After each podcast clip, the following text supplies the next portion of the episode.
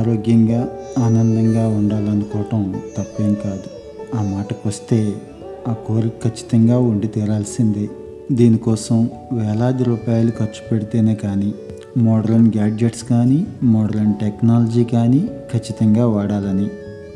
కొంతమంది అయితే వేలు లక్షలు పోసి మంచి క్లబ్బుల్లోనో జిమ్ముల్లోనో జాయిన్ అవ్వాలని. మరికొంతమంది అయితే హెల్తీ డైట్ ఇది చాలా మంచి రెసిపీస్ ఇవి. ఈ ప్రోడక్ట్లు ఎంత ఖరీదైనా పర్లేదు వీటిని వాడితే ఆరోగ్యంగా ఉంటామని అనుకుంటూ ఉంటారు. అసలు రూపాయి ఖర్చు లేకుండా ఆ మాటకొస్తే చాలా తక్కువ ఖర్చుతో ఆరోగ్యంగా ఆనందంగా ఎలా ఉండొచ్చో ఇక్కడ తెలుసుకుందాం. ఇందులో మొదటి ప్రిన్సిపల్ ఏంటంటే ఆధునికతకి దూరంగా ఉండటం. ఒక్కరోజు మనం వాడుతున్న గ్యాడ్జెట్స్కి మనం ప్రస్తుతం ఉన్న సమాజానికి ప్రస్తుతం చేస్తున్న పనికి పూర్తిగా దూరంగా ఉండే అవకాశం వెతుక్కోవాలి.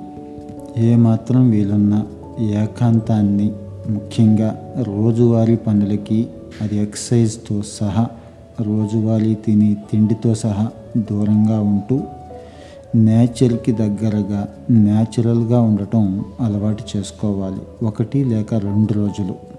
శరీరం స్పందించడం నేర్చుకుంటుంది. ఈ ప్రకృతికి ఎలా స్పందించాలి? శరీరానికి మనసుకి సహసిద్ధంగా ఏం కావాలనేది అప్పుడు మాత్రమే తెలుస్తుంది. ఒక అలవాటు అందరం కూడా చేసుకోవాలి. నీరు తాగటం. అదేంటి రోజు తాగుతున్నాం కదా కొత్తగా ఇదేంటి అనిపించవచ్చు మీరు క్లోజ్గా అబ్జర్వ్ చేయండి. హెల్తీగా ఉన్న వాళ్ళని కానీ ఫిట్గా ఉన్న వాళ్ళని కానీ అబ్జర్వ్ చేస్తే వాళ్ళకి అలవాటు ఉంటుంది. ఎప్పుడు వాటర్ బాటిల్ దగ్గర ఉంటుంది. లేదంటే వాటర్ తాగే అలవాటు చాలా చక్కగా ఉంటుంది వాళ్ళకి. డైరెక్ట్గా నీటి రూపంలోనే కాకుండా గ్రీన్ టీ కానీ రకరకాలైన స్మూత్స్ అవ్వచ్చు సూతీస్ అవ్వచ్చు. కొంతమంది అయితే కషాయాలు అంటున్నాం. అవి కూడా చాలా టేస్టీగా తీసుకునే అలవాటు ఉంటుంది వాళ్ళందరికీ. సగటున మనిషి మూడు నుంచి నాలుగు లీటర్లు తీసుకోవటం అవసరం. మన దేశం లాంటి ఉష్ణమండల దేశాల్లో అయితే ఓ లీటర్ ఎక్కువ తీసుకున్నా తప్పేం లేదు. ఎప్పుడూ చెమట రూపంలో పోతూ ఉంటుంది కాబట్టి. నీరసంగాను నిస్సత్తుగాను ఉండటానికి మరో కారణం ఎప్పుడు లైటింగ్ ఉన్న గదుల్లోనో లేదంటే చీకటిగాను సగం చీకటిగా ఉన్న గదుల్లోనో గడిపేయటం. పని కోసం కావచ్చు బద్ధకం కావచ్చు రోజులో ఖచ్చితంగా కొంత సమయం బయటికి కేటాయించుకోవాలి అది వాకింగ్ కావచ్చు ఇంకో ఇంకో వ్యాపకం కావచ్చు. పచ్చని చెట్ల మధ్య పార్కులోనో లేదంటే పెట్స్తోనో ఆడుకునే విధానంలో కూడా ఓ మంచి సంతోషం ఉంటుంది. మరి రోజు బయటికి వెళ్ళటమే కాదు రోజు ఏదో ఒక కొత్త విషయాన్ని ప్రాక్టీస్ చేయడం అలవాటు చేయాలి. అది ఓ పుస్తకం చదవటం కావచ్చు మీకు రాని విద్యని ఏదో ఒక దాన్ని నేర్చుకోవడానికి ట్రై చేద్దాం. అది లలిత కళలు అయితే చాలా మంచిది. ఏం పర్వాలేదు. ప్రాక్టీస్ చేయొచ్చు. సంగీతం ఇంట్రెస్ట్ ఉంటే స్టార్ట్ చేసేయచ్చు. డాన్స్ ఇంట్రెస్ట్ ఉంటే అదైనా స్టార్ట్ చేయొచ్చు. రోజు కాస్త కూస్తూ వంట పడుతూ ఉంటుంది. ఎంజాయ్ చేయటం తెలుస్తూ ఉంటుంది. మెదడు కూడా ఫంక్షనింగ్ మొదలవుతుంది. చురుగ్గా ఉంటుంది. మెదడులో ఓ పార్ట్ ఉంటుంది.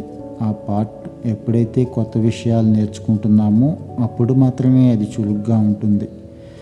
వయసు పెరిగే కొద్దీ ఇప్పుడు చాలామంది ఇబ్బంది పడుతున్న అల్జిమర్స్ కానీ పక్షవాతం కానీ ఇలాంటి వాటన్నిటికీ ఇదే మందు. ఇంకో అంశం వచ్చి ఫుడ్. ఫుడ్ అంటే బిర్యానీలు బర్గర్లు ఫ్రెంచ్ ఫ్రైసే కాదు. కొత్తగా ట్రై చేద్దాం. అది కూడా సహజ సిద్ధంగా ట్రై చేద్దాం. రైస్ ఎలాగో తింటున్నాం కదా బ్రౌన్ రైస్ ట్రై చేయండి. చిలగడదుంప అది ట్రై చేయండి. పాలకూర సూపుగా ట్రై చేయండి. ప్రకృతిలో ఎన్నో తృణధాన్యాలు ఉన్నాయి అన్నీ కూడా ఒకటి ఒకటి ఒకటిగా చక్కగా టేస్టీగా ట్రై చేయండి. అది కూడా న్యాచురల్గా మిక్సర్స్తో. మరి ఈ తినే తిండి ఆస్వాదించే పద్ధతిలో సాగాలి. చక్కగా కబుర్లు చెప్పుకుంటూ తినొచ్చు కుటుంబంతోనూ స్నేహితులతో కలిసి తినొచ్చు. అంతేకాని ఏ టీవీకో మొబైల్స్కో ల్యాప్టాప్ స్క్రీన్స్కో అతుకుపోయి తినటం వల్ల దాన్ని ఎంజాయ్ చేయలేం సరిగా వంట పట్టదు కూడా. ఇంకో అంశం gratitude. Gratitude change your whole mindset అంటారు. అవును కృతజ్ఞత. ఈరోజు నిద్రలోంచి హాయిగా లేవగలిగాం. ఈరోజు బతికే ఉన్నామంటే అది ఆ భగవంతుడి చలవే ఆయనకి కృతజ్ఞత చెప్పుకోవాలి.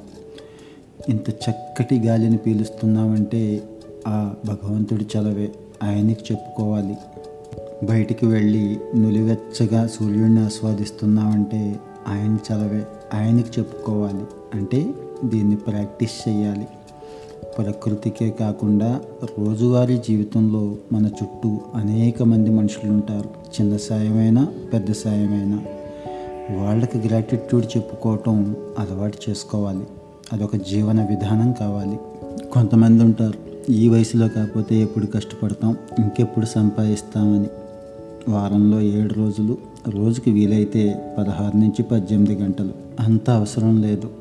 కాన్సన్ట్రేటెడ్గా పనిచేస్తే కమిటెడ్గా చేసుకుంటే రోజుకి ఐదారు గంటలు కూడా సరిపోతాయని చెప్పి ఐదారు గంటలు రోజుకి పని గంటలను కూడా ప్రవేశపెట్టిన స్కాండినేవియన్ కంట్రీస్. మరి మిగిలిన టైం ఏం చేయాలంటే మానసికోల్లాసం వ్యక్తిగతంగా ఎదుగుదలకు అవసరమైన ఏవైతే ఉన్నాయో వాటిని అందిపుచ్చుకోవాలి. వాటిల్లో ప్రవేశాన్ని పొందాలి. వాటినే హాబీస్ అంటున్నాం. మరి ఆ హాబీస్ కూడా మనిషి జీవితంలో అతి ముఖ్యమైన పార్ట్ అనే విషయాన్ని మర్చిపోతున్నాం. ఇక ఫైనల్గా ఫ్రెండ్స్ అండ్ ఫ్యామిలీ. ఈ ఇద్దరూ లేకపోతే జీవితమే లేదు. సో ఈ సంబంధాలు ఎంత వీలైతే అంత ఆరోగ్యకరంగా ఉంచుకోవాలి.